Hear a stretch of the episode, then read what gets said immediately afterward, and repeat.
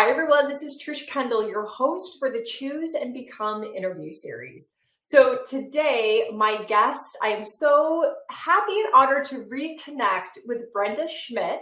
Brenda is the head of enterprise growth at Redesign Health.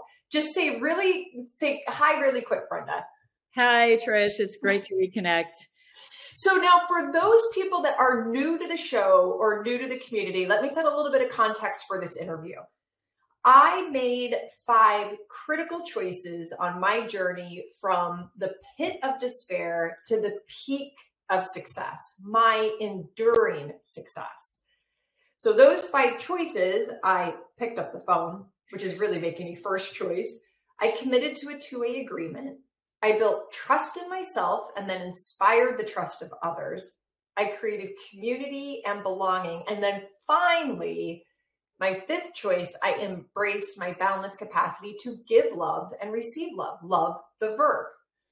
So, for this interview series, I get to interview people who I admire and pull some of their lessons and wisdoms and advice as it relates to these five choices in their lives. So, Brenda, literally six months ago, when I was getting ready to launch this next season, you know my business partner and friend, Jenny Geis, and she and I said that we couldn't think of a better person to help us launch this season than you, especially as it relates to our mission to inspire younger women around the world. Thank you. I am I'm really touched by that. I remember when I was a a young entrepreneur and I picked up the phone and I, I was trying to outreach you to Trish and and I was like, oh my gosh, she's this big executive at a company and she's not going to want to talk to me. So, um, just it's so interesting just how our perception and reality is different. You know. Yes.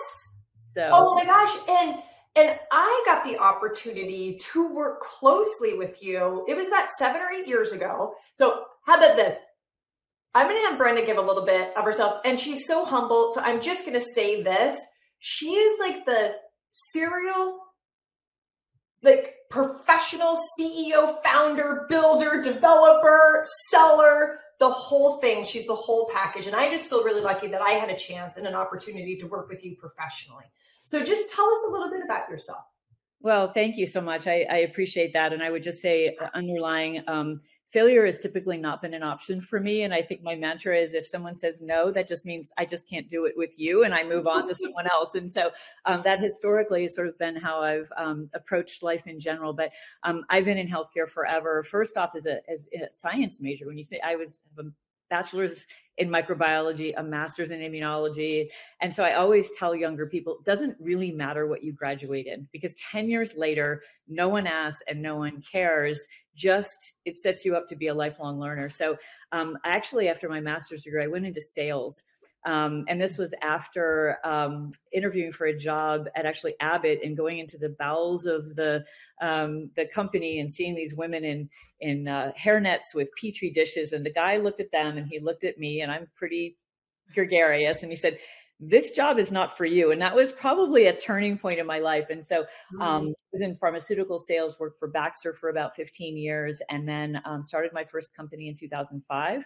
So I can certainly talk about that journey, but was an entrepreneur for almost 15 years, um, ran a venture studio, and found my way to, to redesign health a couple of years ago, which has just been a great experience. Just awesome. And where do you reside? I live in Phoenix, so um, I remember been... being so hot every time I would come see you. like, oh my god! I strategically travel in the summertime, but I am incredibly excited. I just got an apartment in New York, so part of my plan of why redesign was first, it's just a phenomenal company, and but secondly, based in New York, so there was a reason that I could get there more frequently because I just I'm a city girl and I love the city, and and so um, I'm incredibly excited to be able to spend a little bit more time there with my husband. That's awesome. So, Brenda, by all, literally all definitions, you have created incredible professional and personal success. And I'm a true believer that we all have a different definition of success. What I want to get your perspective on is what does creating enduring success mean to you at this point in your life? I think enduring, I think a lot about that where I'm in the stage of my career that I am is, is you think a lot about what's your legacy. And it was also a decision point when I was at Baxter for a long time. And I thought, what's my legacy at Baxter? What have I actually contributed, not only to the company, but to the world through working there? And I got really good at PowerPoint and Excel. And I couldn't thread the needle working at a healthcare company of actually how I was impacting the cost and quality of care or patient experience. And I think that's what led me to be an entrepreneur. And I think later on it's it's both have I made a positive impact on society, however you define that, um, and and other people. And it's why I so appreciate your your podcast and some of the other areas where I spend my time. So I teach entrepreneurship at NYU.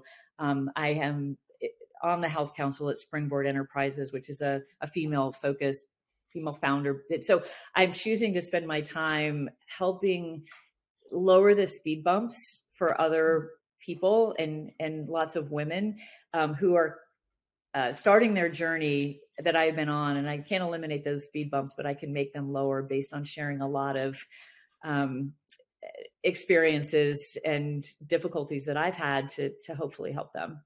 Completely, and you do it just by being you. And then you do it by your intentionality of where you can find those younger women and people. And then you just show up and you help them intentionally. And I watch you, I follow you, I see what you do. And I appreciate that too. Thank you. It's been fun to even do that within my team. I just this morning talked with someone who just started this week. And it's I like to just let them know, you know, this is not going to be your last job.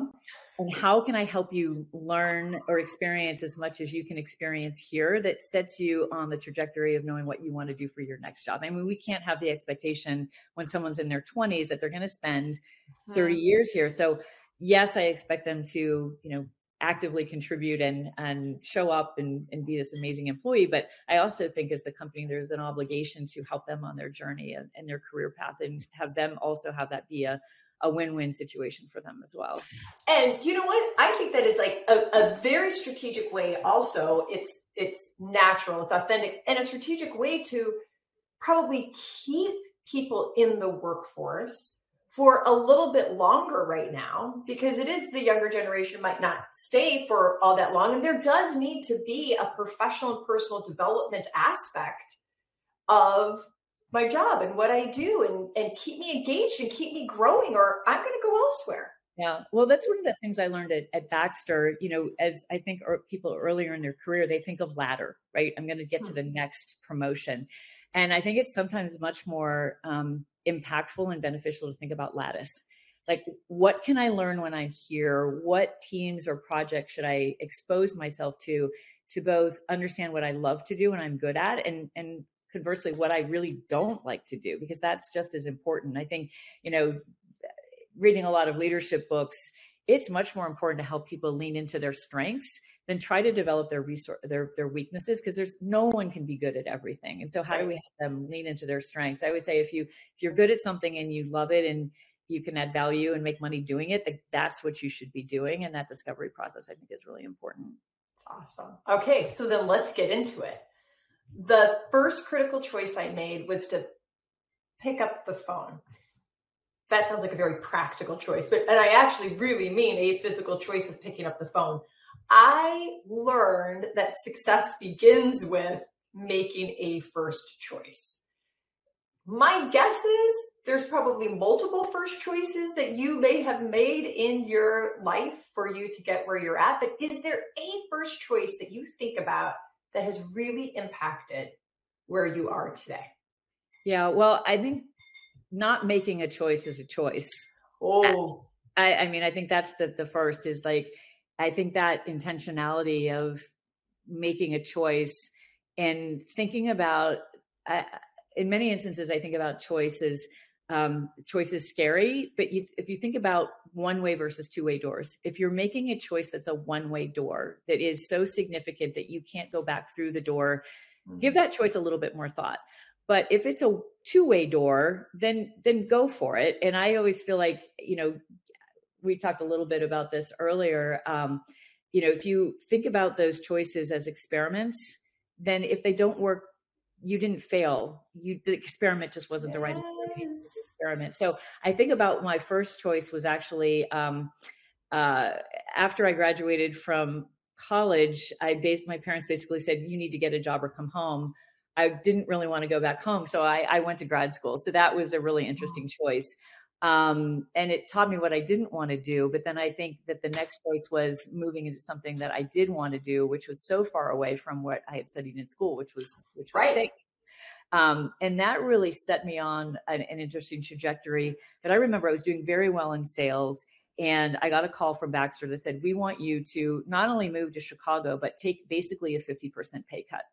And I remember at that time, I was like, why would I do that? And they said, you could be in your job for the rest of your career and do well, or you could take this path and have a, a very, very different trajectory in your career and your life. And I think if I hadn't actually taken that choice of a 50% pay cut and a move to a new city where to I didn't Chicago. To Chicago, which I love Chicago, but um, that set me up in a very different path because I have peers to this day, you know, decades later, that are still in that job, and it's wow. a great job. But they made a different choice for their life than I think you know that I made at that yeah, time. Yeah, and that t- totally changed your maybe not totally, but really changed the trajectory not only of your career, but now the people you influence. Like mm-hmm. that's what I think about. I think, think the people that you influence, not just as when you were a founder and CEO of companies, but an executive of companies and what you're doing now, your choice has impacted them. Yeah, that's interesting. And I think part of it is just my nature is um, um, my husband had the same job. He's a, a college professor for 31 years. And I'm like, how do you do that every you know, that because I'm like two or three months, I'm like ready for some change, two or three months ready for some change. And I think even on the, the 15 years I spent at Baxter, I was just a hand raiser. And I think that's another lesson mm. for women, especially in two different ways. I think, first of all, we work really, really hard and we expect our accomplishments to be noticed. We don't necessarily brag about ourselves. I think we own failures and we don't necessarily own successes. And so um, the other piece is we're very uncomfortable I mean, I'm generalizing here, but yeah, absolutely. Yeah. in my experience, we'll use some gestalt here. My experience, um, it's uncomfortable to volunteer for things where we don't feel like we have area expertise. I mean, I, I think even to this day, I suffer from imposter syndrome. Like, why me?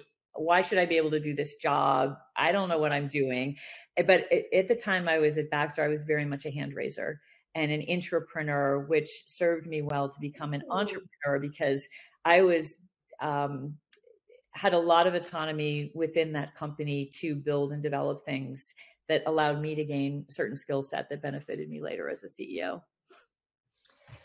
The second critical choice I made was to commit to a two way agreement. And now, this one always people think about this. I, I feel like we all enter into two way agreements informally or formally. And there's lots of formal agreements that we've entered into. What I experience is the power of committing to the agreement. And when we commit, when both parties commit, actions that start from I have to do this can transform to I want to do this. What is your, can you just give us an example or share with us perhaps a two way agreement that you entered into and what you gave and what you got? What was your experience? Wow, there's probably a lot a lot of those. Especially for you professionally and personally, right? I think I mean I'll just I'll just go back to being, you know, an entrepreneur. Hmm. And uh, Solera is a great example. So, you know, I, I, started one company and bootstrapped that, which was a really interesting um, opportunity to learn how to manage cash. And then founding Solera, um, raised about 82 million in capital. I left after the Series C, and I think people were really shocked that I that I left. Like just couldn't understand like you built this company, you were the founder, but I think when you start a company and you have external investors, your your perspective always has to be you are going to do what's in the best interest of that mm. company. Right? That's a two-way agreement. Yes. yes. Every day I'm going to go through all of the horrible, you know, emotional and financial roller coaster that is entrepreneurship, which is thrilling and terrifying at the same time. But at the end of the day, you have an obligation to the shareholders and the employees and the broader ecosystem of um, of the success of that company. And I am phenomenal zero to one. I love building things. I'm I love strategy. I love vision. I love operational infrastructure and culture. I don't care why something costs a dollar sixteen and a dollar ten in the in the call center. I just I just like don't care. Yeah. And so when the business became needing to focus much more on the operational infrastructure to be profitable, yeah. which is a different phase of growth, it was the time for me to step out. And I think that that was um, maybe not as as well recognized. So I think that's one of the really big two way agreements that a lot of entrepreneurs who start a company think, well, I'm going to be this is mine, mm-hmm. and it's, mm-hmm. not. And and I think that that's um, that was a, a big two way agreement that I think others have to really think about um, as in their careers. I mean, I, I think even you know with employees you could work at a great place it might not be great for you and you have to be really honest with yourself is are you on that journey and you're committing to that company or are you not and there's a better place for you and that's okay and that's yeah. just a choice that you make it's not right or wrong or good or bad it's just there's are good fits and there are not if it's i have had employees that i've had to terminate because they were not high performing for me who went on to incredibly successful careers somewhere else. Because that because there was another fit. Mm-hmm. and that fit perhaps helped them to commit to their side of the agreement. Get, it's got to be both ways. I commit you commit and therefore it's together. And sometimes one of those parties just doesn't follow through with the expectations. And i appreciate your advice there which is acknowledge it move forward mm-hmm. It's not a fail. Again, it's not a failure. It's an experiment. experiment. yes. Right. And I love your analogy of the door. If there's a two-way door versus a, a single door. So, anyways, I won't backtrack us. I'll keep us going with that, but that might be a thread that I keep in my mind. Uh, the third critical choice I made was to build trust first in myself. I mean, Brenda, uh, there was a time where I didn't trust myself at all. So I had to first inspire trust within myself and then learn how to inspire the trust of others. I've since learned that I continuously have to build trust in myself. so here you are, this beautiful, successful, professional executive. Has there been a time that you've had to build trust in yourself? And if so, how did you do it? Yeah, I think um, so. I earlier in my career, I have a, a first marriage and a, and a pretty, hmm. from my experience, horrible first marriage. And after I left that marriage was a, a time when um, my self esteem, my confidence, everything was at an all time low. And it took a lot for me to really dig out from that. And I, I would have probably started a business earlier and had the confidence to go out and do that had I not, I, I had the safety net of working for a really big company where that was protective from that environment. And I think I would have followed my passion earlier had I had the confidence to do it earlier. Um, but that I really had to build that trust back in myself that I could be successful. Um, coming out of a relationship where I felt very unsuccessful. Um, and then, you know, I think, you know, got married again. I've been married over you know almost 28 years. Um, trust in others and you know trust in myself that that then i could be successful and had the, the confidence and the and the resilience Thank you, frankly. Sorry dog barking. Oh it's, if it's not your dog it's going to be my dog or my 11 year old son. So we're, we're i'm good if you're good but I, I would say that generally i think about younger folks and and the the the really horrible times build the two things that are critical for success in my mind are resilience and resourcefulness. Hmm. And, and and that's where I, I think people just need grit. And if you have grit and, and that hardship makes you stronger, I see that driving lots of people's success. And so um, even with my own kids, you know, really try not to protect them from things that could build that hmm. resourcefulness and resilience. It's like figure it out. And I, I think that there's maybe a little bit less of that culture today than there used to be of of fostering that just necessity for resourcefulness. And my kids are like i have less than a hundred dollars in my bank account. I go i remember when i was scrounging through my drawers for a nickel or a quarter so I could put some gas in the car. Like totally. You know, like you need to feel that like it's hard. It's hard though, right? Because we've provided our children things that perhaps we didn't have, you know, and, and I constantly fight this struggle of, oh my gosh, what am I not teaching my kids by the fact that they do have a hundred dollars. you know, they never have to worry about not having a hundred dollars in there. Well, and I say that I you I will always be a safety net, but I am not right. right? I'm not enabling yeah. you to not figure out your life for yourself. Okay, so here's the flip to the question How do people inspire your trust? I, transparency, um, following through on what they say they're going to do. Um, I like people who argue well. So if you know me, I have strong opinions. I have strong opinions loosely held. So I mm-hmm. love it when groups of smart people get together and they have constructive, um, often heated discussions about how to get to the best outcome. I appreciate that and that builds trust for me more so than someone says, "Oh, okay, you have this strong opinion. I'm going to go execute on that opinion." So trust is um, showing up, being very human and humble, being transparent, following through on what you say you're going to do, and then expressing your opinion about something that we may or may not disagree on, but that allows for an honest productive discourse. It's awesome. That's uh, and many many people shy away from that. Yes. So maybe embrace that. If you shy away from it, listen to Brenda and just even embrace practice, practice, practice no, doing. And I think that's the other piece is is feedback is a gift.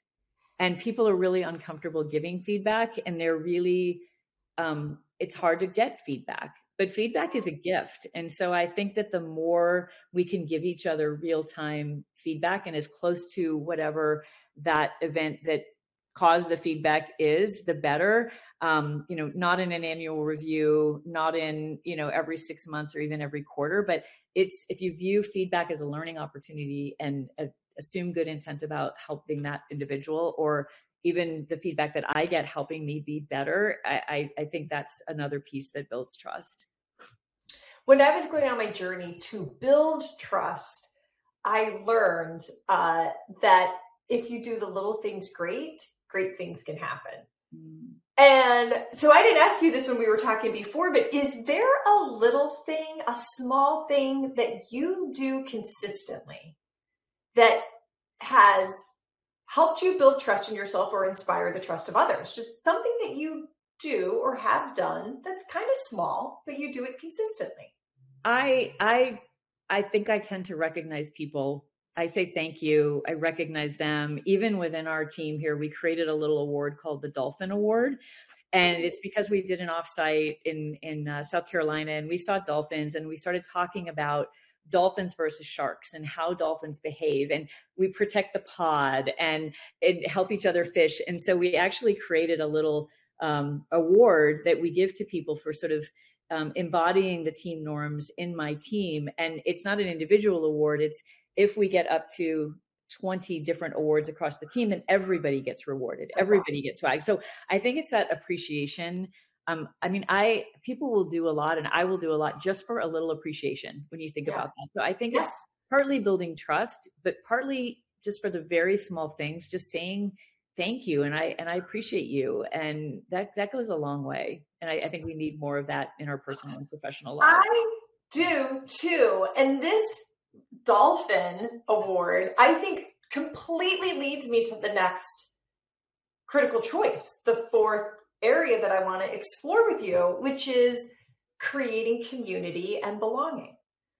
So for me, I was 30 years old and I had created more professional success than I ever thought. Oh my gosh, you and I got to talk, like really get into this because it's just the craziness of, of where I came from and where I got to.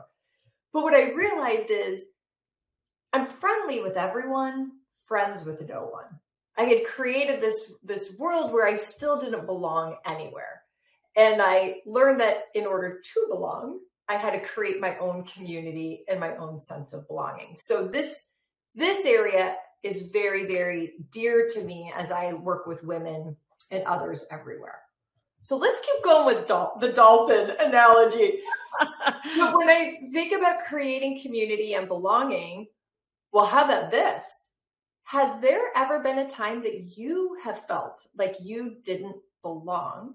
And if so, how did that feel?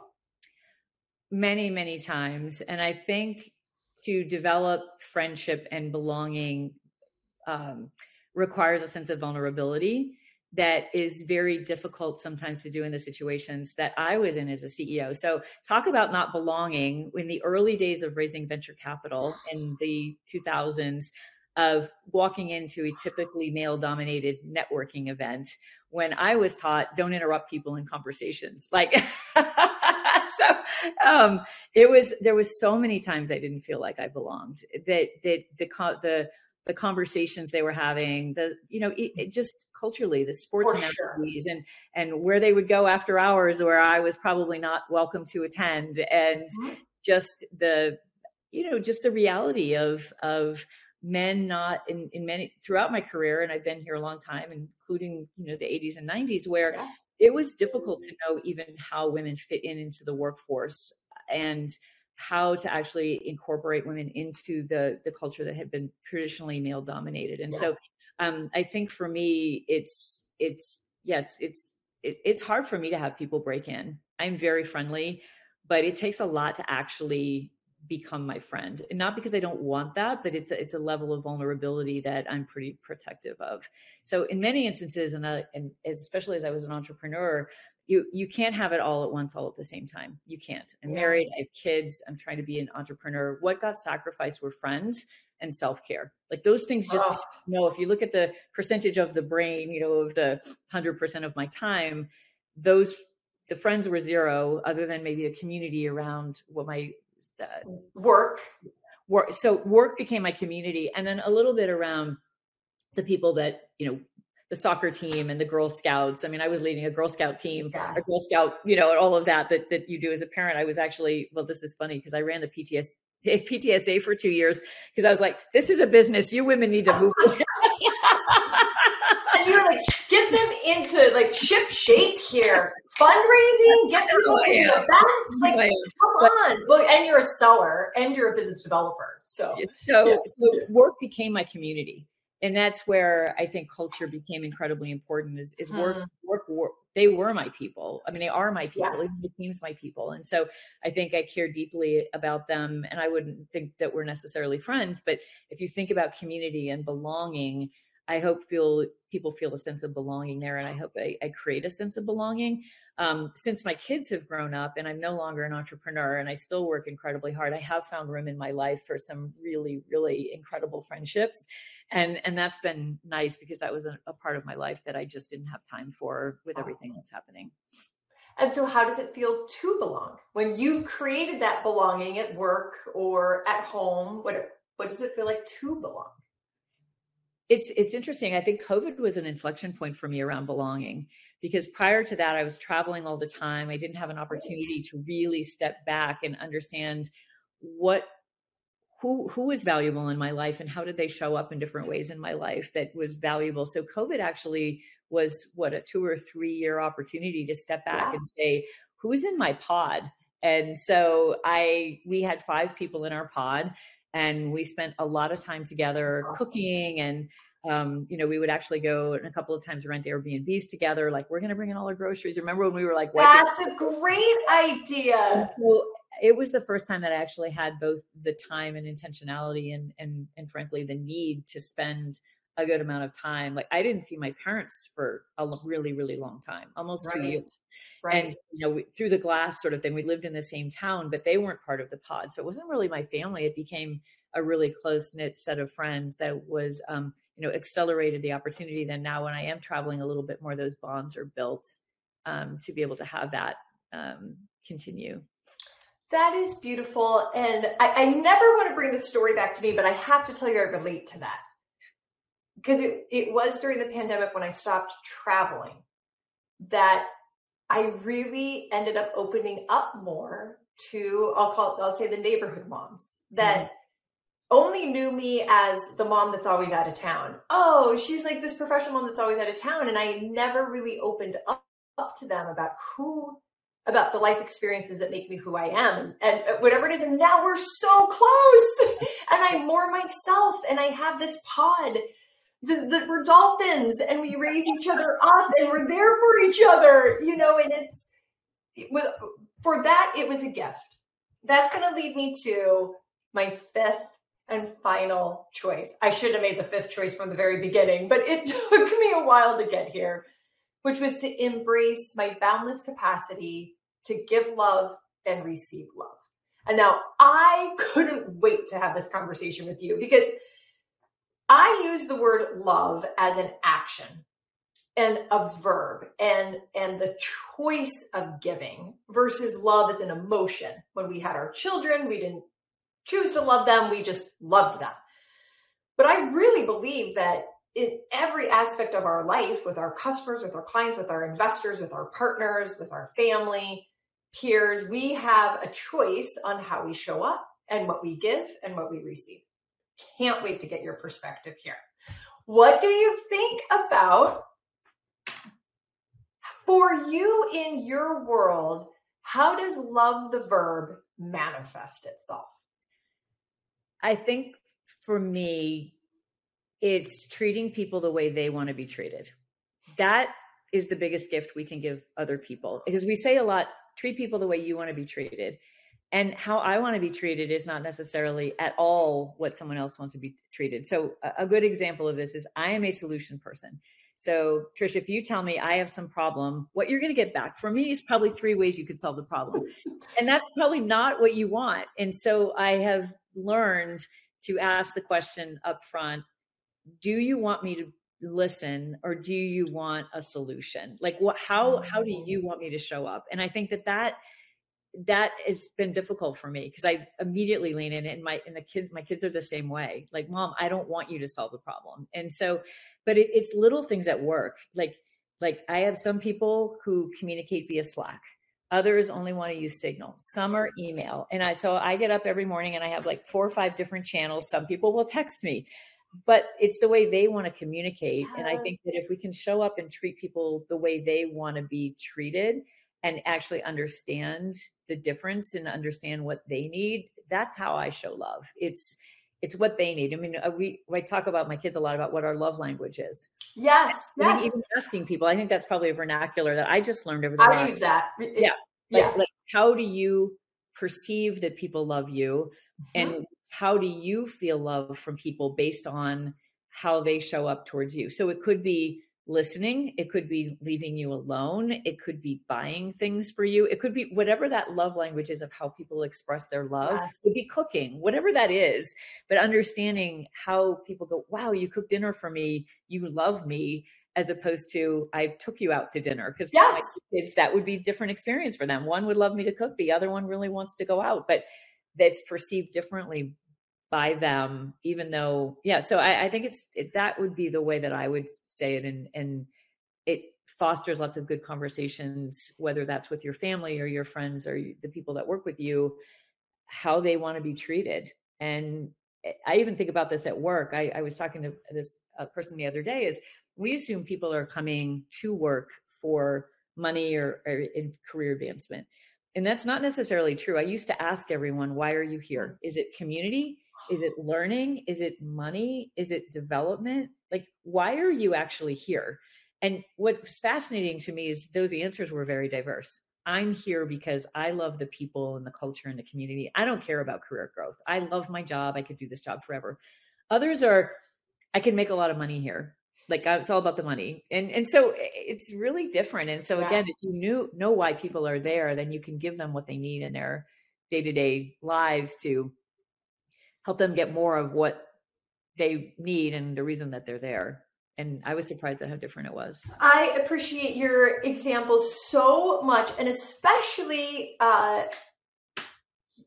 an example of love. The verb is you saying, "I want to know how you perceive love." Like it literally is the act of wanting and then asking and observing how does this person on my team communicate how does this person, you know, receive love?